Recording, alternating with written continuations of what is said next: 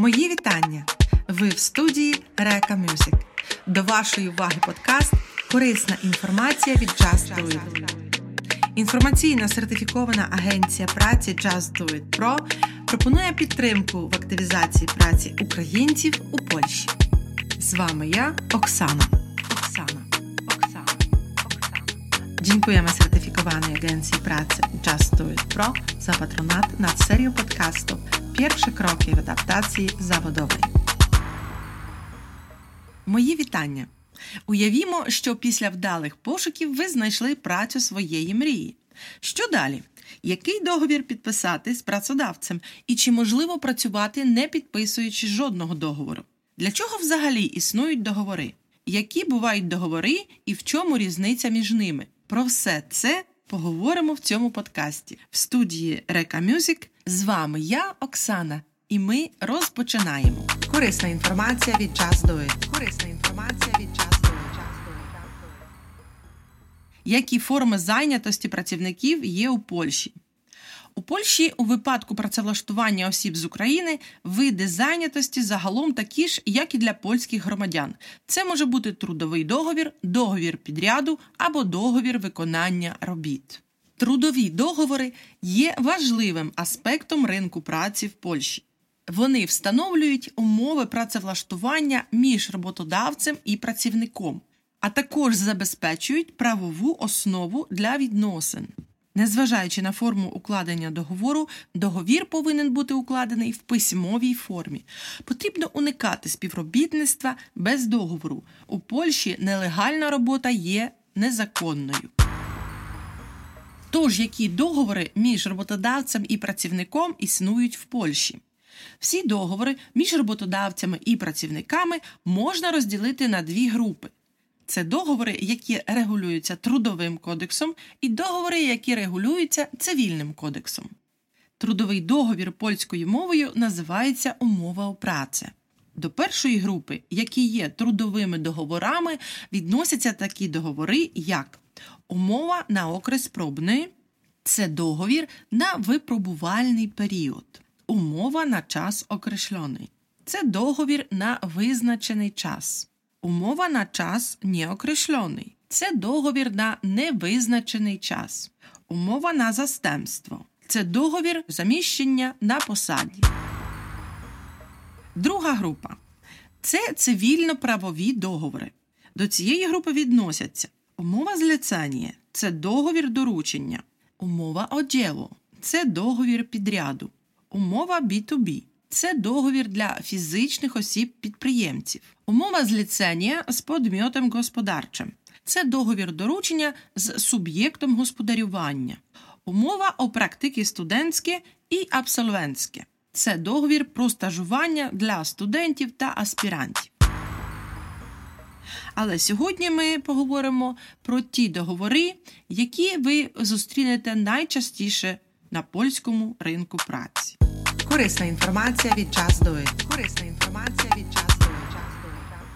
Найбільш поширеними договорами в Польщі є умова о праці і умова зліцення. Тож давайте розглянемо їх більш детально. Умова о праці. Умова о праці – це документ, який регулює відносини між працівником та роботодавцем, визначає права та обов'язки сторін, а також умови співпраці. Укладання такого договору відбувається в тому випадку, коли роботодавець та майбутній співробітник узгодять всі істотні умови праці шляхом їх обговорення. Для вступу в законну силу трудовий договір повинен бути складений у письмовій формі. Умови роботи повинні бути обов'язково письмово підтверджені. Зазначу, що у Польщі немає єдиного стандартизованого формуляра трудового договору. Якщо шукатимете зразки трудових договорів в інтернеті, то помітите, що вони будуть різними, але існують суворі вимоги, яким має відповідати трудовий договір.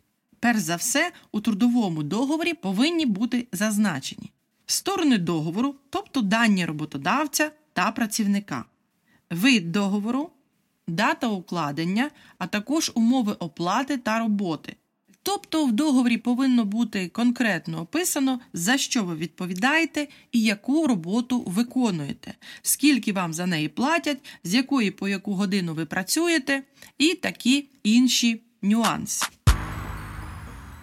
Окрім цього, трудовий договір має містити наступні пункти: тип роботи, назва посада, функції та опис обов'язків працівника, місце виконання роботи. Розмір зарплати відповідно до типу роботи. До речі, винагорода, зазначена в договорі, не може бути нижчою, ніж мінімальна заробітна плата. Термін початку роботи. Якщо його не зазначено у договорі, вважається, що це день підписання договору. І головне робочі години. Також додам, що договір в обов'язковій письмовій формі повинен бути укладений мовою, зрозумілою для громадянина України. Корисна інформація від час до Корисна інформація від час до Обов'язки роботодавця у випадку працевлаштування особи з України.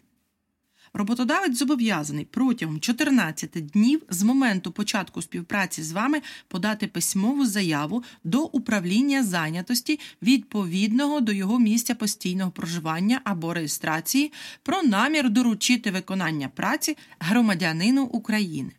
Ця процедура поширюється як на громадян України, які виїхали до Польщі після 24 лютого 2022 року або пізніше, так і на осіб, які легально перебувають у Польщі на іншій підставі, наприклад, на підставі дозволу на тимчасове проживання. Працівник з України, який працює на підставі повідомлення про нього до управління зайнятості повіту, може вільно змінити свого роботодавця протягом 18 місяців, починаючи з 24 лютого 2022 року, він може працювати на підставі загального доступу до ринку праці для громадян України. Варто пам'ятати, що у разі укладення умови о праці роботодавець зобов'язаний, як і у випадку польських працівників, протягом семи днів, починаючи від першого дня праці працівника з України, зареєструвати працівника в ЗУС і сплачувати всі внески на соціальне та медичне забезпечення працівника. ЗУС це заклад обезпечень сполечних. Звісно, що ці внески будуть платитись з зарплати працівника. Також роботодавець обов'язково сплачує податкові відрахування.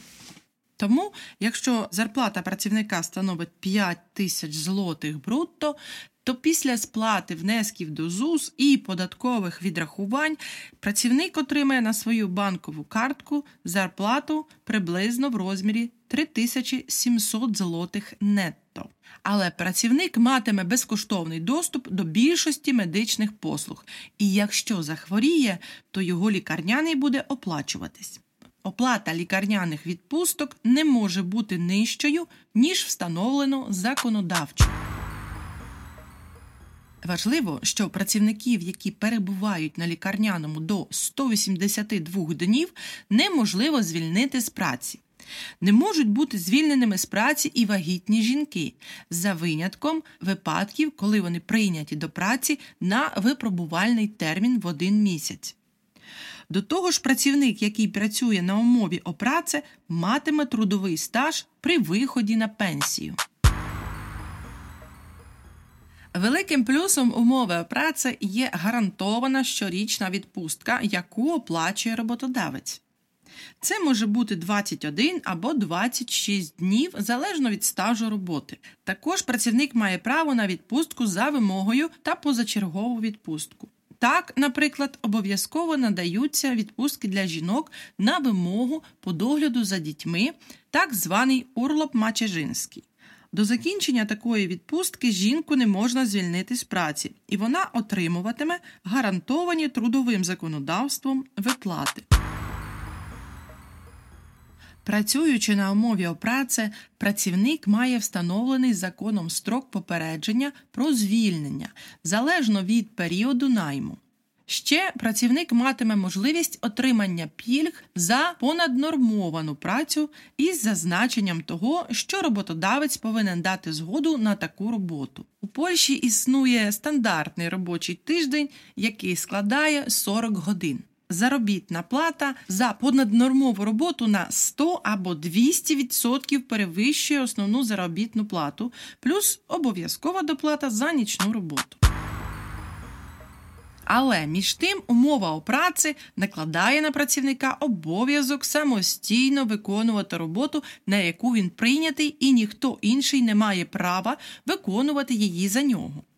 На умові опраці у працівника є обов'язок проходження інструктажу з безпеки і охорони праці. Якщо між роботодавцем і працівником виникають трудові спори, то в Польщі для їх вирішення існує спеціальний суд, яким є сонд праці. Крім того, в разі виявлення порушень працівник може звернутися в такий державний орган, як Панствова інспекція праці. Це польський орган нагляду та контролю за дотриманням законодавства про працю. Завданням панствової інспекції праці є контроль на робочих місцях та нагляд за дотриманням законодавства про працю та правил охорони праці, наприклад, чи виконує роботодавець свої обов'язки, оплата праці, робочий час, відпустки, а також вимоги щодо здоров'я та безпеки. За взаємною згодою сторін будь-які пункти умови праці можуть бути змінені, але виключно в рамах чинного законодавства. Для такої зміни може бути підписаний новий договір або анекс, тобто додаткова коригуюча угода, що змінює не всі параметри контракту, а його окремі норми. Варто зазначити, що ініціювати зміни може і роботодавець в односторонньому порядку.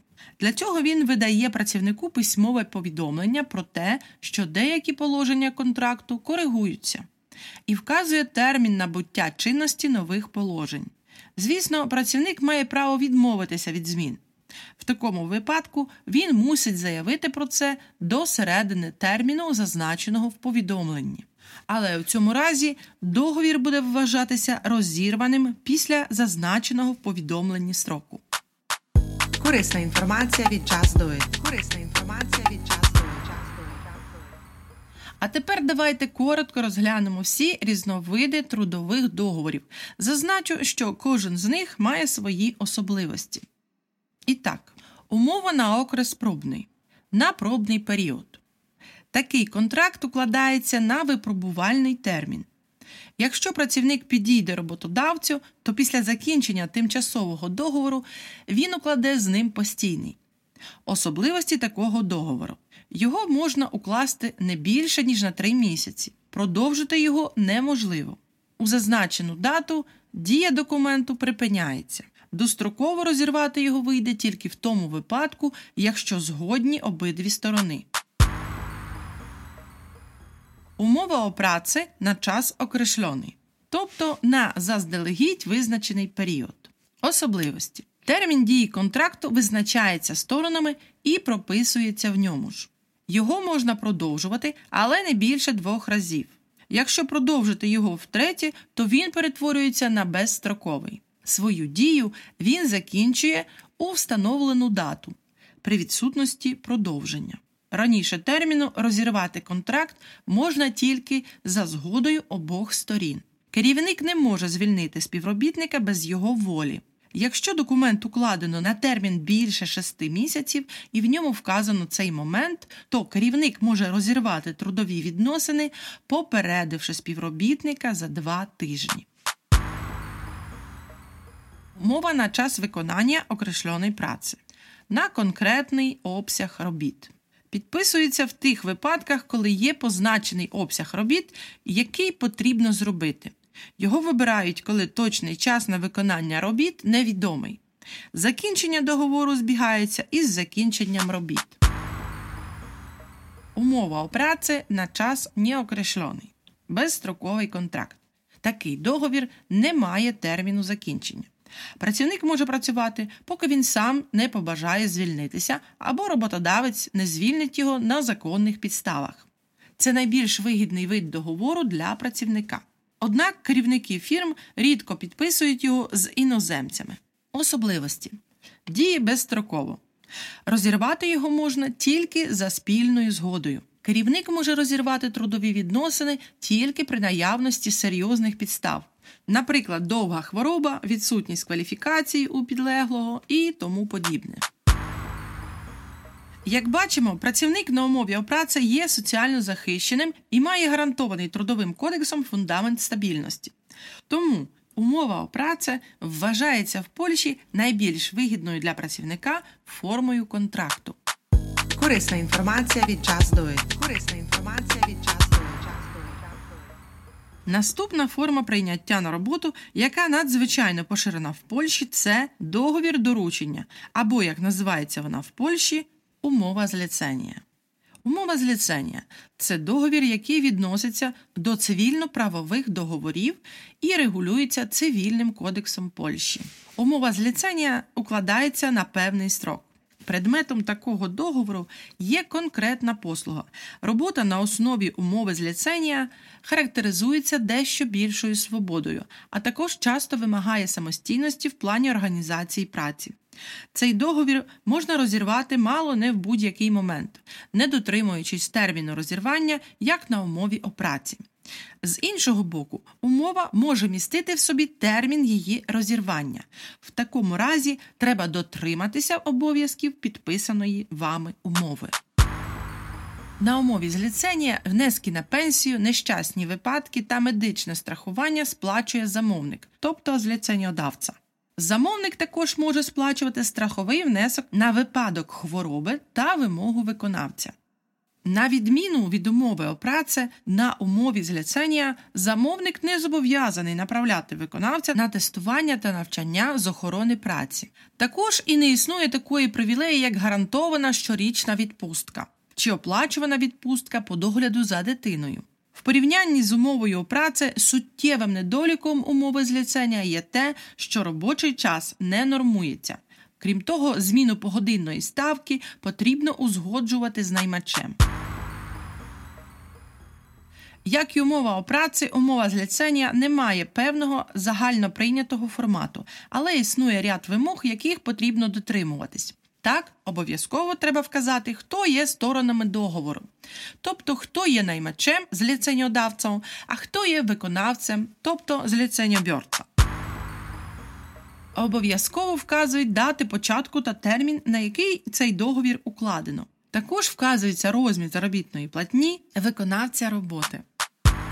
В цьому договорі прописуються дані сторін, такі як дати народження, адреса реєстрації, серія і номер паспорту, дані песель це польський ідентифікаційний номер або НІП ідентифікаційний номер підприємця. Якщо одною з сторін є юридичні особи, то вони надають реєстраційні дані адреси, інформації про осіб, що діють за довіреністю. Умова зліцення має містити в собі обов'язок, який лежить на працівнику, тобто детальний опис робіт. Повинні бути чітко прописані наступні домовленості сторін, такі як точний обсяг робіт, термін виконання робіт, наявність інструментів, надання наймачем необхідних засобів для роботи, забезпечення транспортом для того, щоб дістатися на роботу і з роботи, штрафні санкції за невиконання умов договору. Тут зазначу, що штрафи, які застосовуються до виконавця, зліценнєдавця, як правило, вкаже і сам. Вам же варто попіклуватись над тим, щоб в договорі були прописані нюанси, які стосуються відповідальності наймача. Зверніть увагу і постарайтесь внести в договір відповідальність наймача за такі суттєві моменти, як затримка зарплати, ненадання для виконання необхідних умов, збільшення без попередньої згоди тривалості робочого дня, відповідальність за розрив договору наймачем в односторонньому порядку. Як бачимо, до укладання умови з ліценія потрібно підходити обґрунтовано і фундаментально. Потрібно ретельно прописувати деталі договору. І хоча теоретично умова з ліценія може бути укладена усно, в переважній більшості випадків вона завжди укладається письмово, бо в разі порушення домовленостей при відсутності письмового договору неможливо буде довести правоту однієї з сторін, опираючись на усний договір. Корисна інформація від Just Do It. Корисна інформація від Just Do It. Що таке умова оділу? Умова оділо це ще один різновид цивільно-правового договору. Його підписують, коли необхідно виконати певний обсяг роботи. Іншими словами, умова оділо це договір підряду. Важливо розуміти, що цей договір спрямований на результат. Головне, щоб згаданий результат завжди був конкретним. Результат може бути матеріальним, наприклад, виготовлення гардеробу чи пошиття сукні, або нематеріальним, наприклад, дизайн вебсайту чи написання музики до кінофільму. Виконавець зобов'язується виконати конкретну роботу, а замовник зобов'язується виплатити винагороду. Сторонами цього виду договору можуть бути як фізичні, так і юридичні особи, а також організаційні підрозділи без статусу юридичної особи, серед іншого, повне товариство, звичайне товариство тощо. Ці суб'єкти можуть стати будь-якою зі сторін такого договору. Умова одєво це така форма договору, в якій немає трудових відносин, немає начальника і підлеглого. Особа, яка виконує роботу, не має прав працівника як у випадку умови о праці, тобто з трудовим договором. В переважній більшості випадків діяльність за цивільно-правовими договорами може бути кваліфікована як виконання робіт або надання послуг, для чого буде потрібно підписання договору доручення, тобто умови зліцення. Тому кожне завдання слід конкретизувати індивідуально. Проте є професії, які укладають умови одєво набагато частіше. До них відносяться графічні дизайнери, архітектори, фотографи, перекладачі та інші. А ще ремісники, теслі або навіть малярі. Як бачите, різновид професій дуже великий, і тут багато залежить, як робота буде описана в договорі.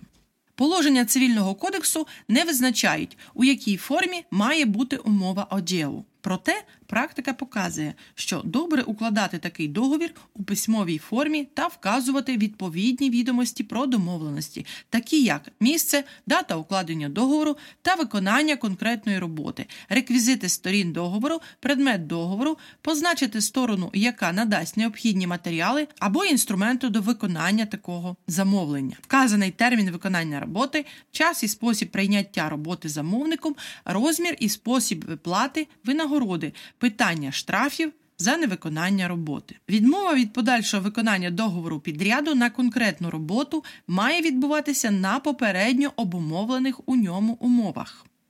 Замовник має право відмовитися від договору, наприклад, якщо підрядник не дотримується термінів або виконує роботу у спосіб, не узгоджений у положеннях договору. Проте підрядник матиме право відмовитися від договору, якщо, наприклад, замовник відмовився від співпраці, не надасть необхідні інструменти, інформацію тощо. Реалізація предмету умови оділу не обумовлена обов'язком повідомлення підрядником органів соціального страхування та медичного страхування. Винятком є ситуація, коли виконавець роботи одночасно є працівником замовника. У цьому випадку всі обов'язкові внески доведеться сплачувати з укладеного договору на конкретну роботу, як і при трудовому договорі з 2021 року існує обов'язок інформувати ЗУС про укладання умови одєву. Замовник має 7 днів з моменту підписання договору, щоб подати заявку, заповнивши форму ЗУС РУД. Ненадання звіту або його затримка в ЗУС може призвести до фінансових санкцій. То хто ж повинен звітувати про умову одєву?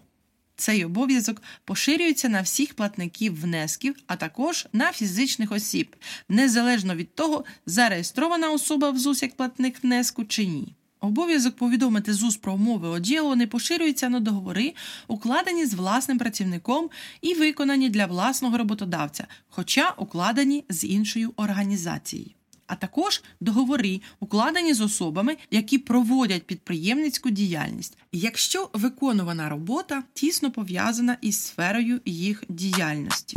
Корисна інформація від Do It. Корисна інформація від Do It. B2B контракти. B2B це абревіатура від англомовного виразу business to business. Абревіатура B2B позначає відносини, що встановлюються між двома підприємцями, і вони найчастіше носять професійний характер, тобто це співпраця. Договір B2B може також стосуватися переходу працівника від діючого трудового договору до ділової співпраці. B2B контракти це угоди між двома суб'єктами господарювання. Тому робота на B2B контракті вимагає від працівника оформлення господарської діяльності.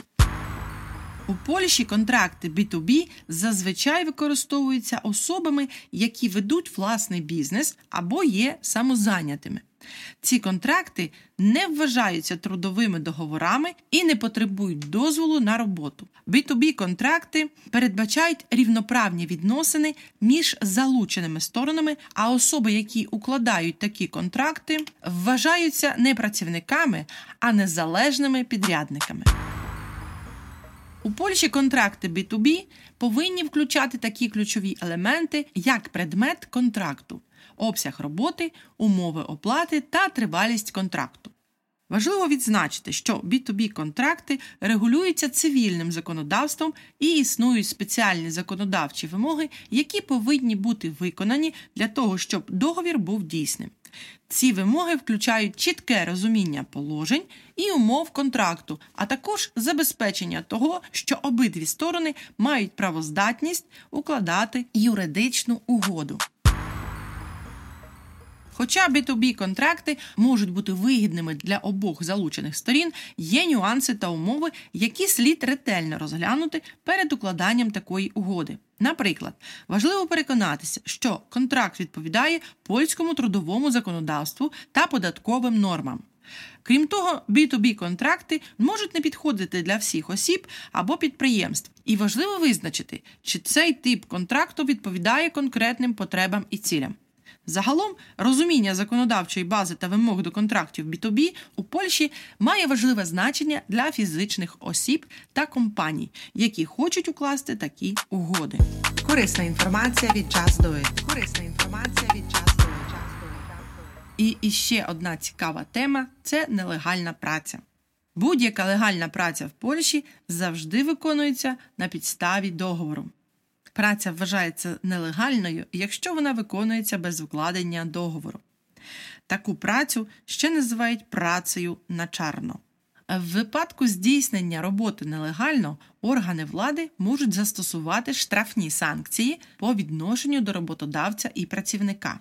Згідно польського законодавства, той, хто доручає іноземцеві нелегальне виконання роботи, підлягає покаранню у вигляді штрафу не меншому ніж 3 тисячі злотих.